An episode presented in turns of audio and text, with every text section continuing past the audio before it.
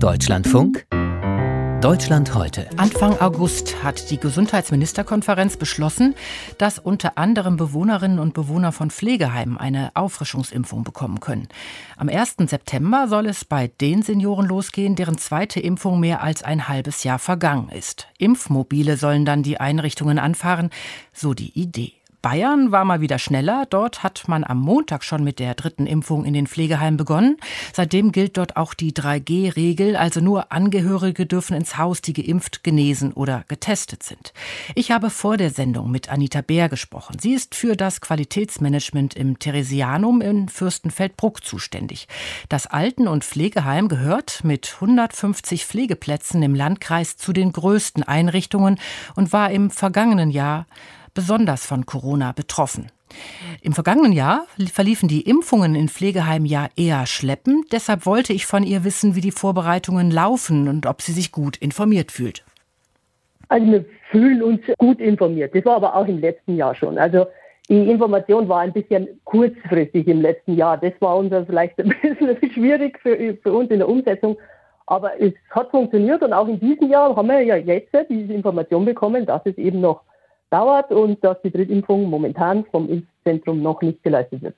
Aber es heißt ja eigentlich schon offiziell ist äh, der Startschuss schon gefallen seit Montag. Ja, wir haben ja auch ähm, Anfragen mittlerweile schon von, äh, von Hausärzten, die Patienten bei uns im Haus haben, die auch schon gefragt haben, ob sie jetzt die dritte Impfung machen können und sollen oder wie wir uns als Einrichtung das vorstellen.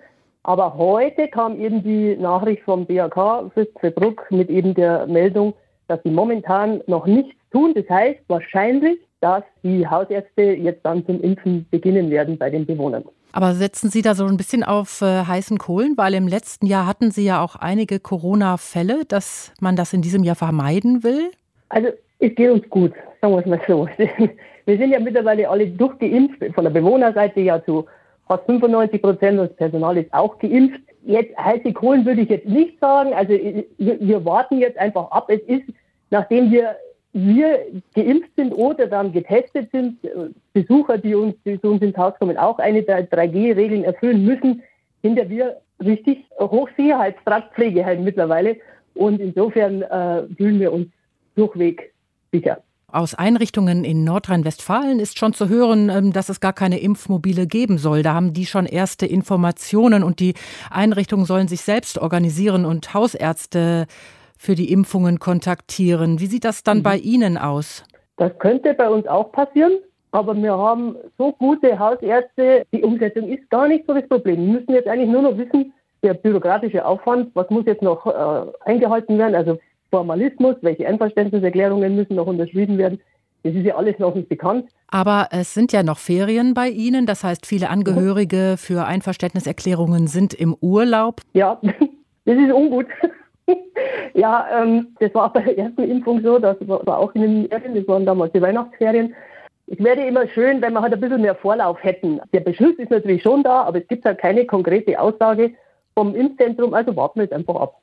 Viele Angehörige, Sie haben ja gerade schon angesprochen, bei Ihnen geht es zu wie im Hochsicherheitstrakt. Viele Angehörige beklagten ja schon während der gesamten Pandemie, dass sie ihre ja, Verwandten nicht mehr besuchen können, diese völlig isoliert sind. Wie sind da die Regelungen bei Ihnen? Also jetzt seit Montag haben wir ja äh, die 3G-Regel, also genesen, äh, äh, geimpft oder getestet.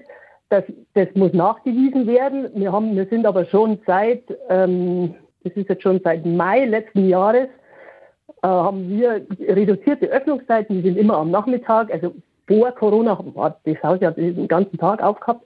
Und da war es jetzt so, dass wir seit Mai letzten Jahres immer am Nachmittag für zwei oder drei Stunden aufhaben und das machen wir seit dem, seit letzten Jahr so und das läuft hervorragend. Diese 3G-Regel, wie wird die denn, wenn Sie sagen, die wird bei Ihnen kontrolliert, haben Sie denn da genug Personal überhaupt für? Nein. Es ist in der Pflege immer so eher selten, dass, dass man jemanden hat, der rumsteht und sagt, hm, was könnte ich jetzt machen? Nein, das ist tatsächlich ein Problem. Ähm, wir versuchen es halt jetzt natürlich mit dem eigenen Personal, äh, mit Verwaltungsmitarbeitern, mit ehrenamtlichen Mitarbeitern ähm, diese Überprüfung halt äh, durchzuführen. Das heißt halt wirklich, da muss eine Person an dem Eingang halt in dem Fall bei uns jetzt drei Stunden stehen und die Nachweise überprüfen und die Leute halt dann auch wieder gegebenenfalls wegspielen, wenn es nicht äh, korrekt ist.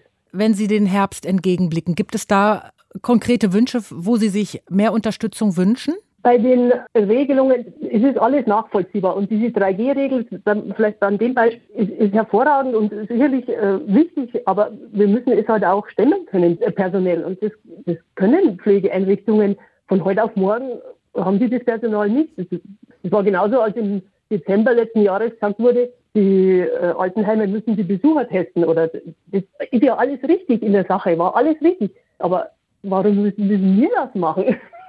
Das war ein Riesenaufwand, dass wir Personal ausgebildet haben, die diese Tests durchführen konnten, dann die Besucher eben getestet haben und natürlich auch die Bewohner.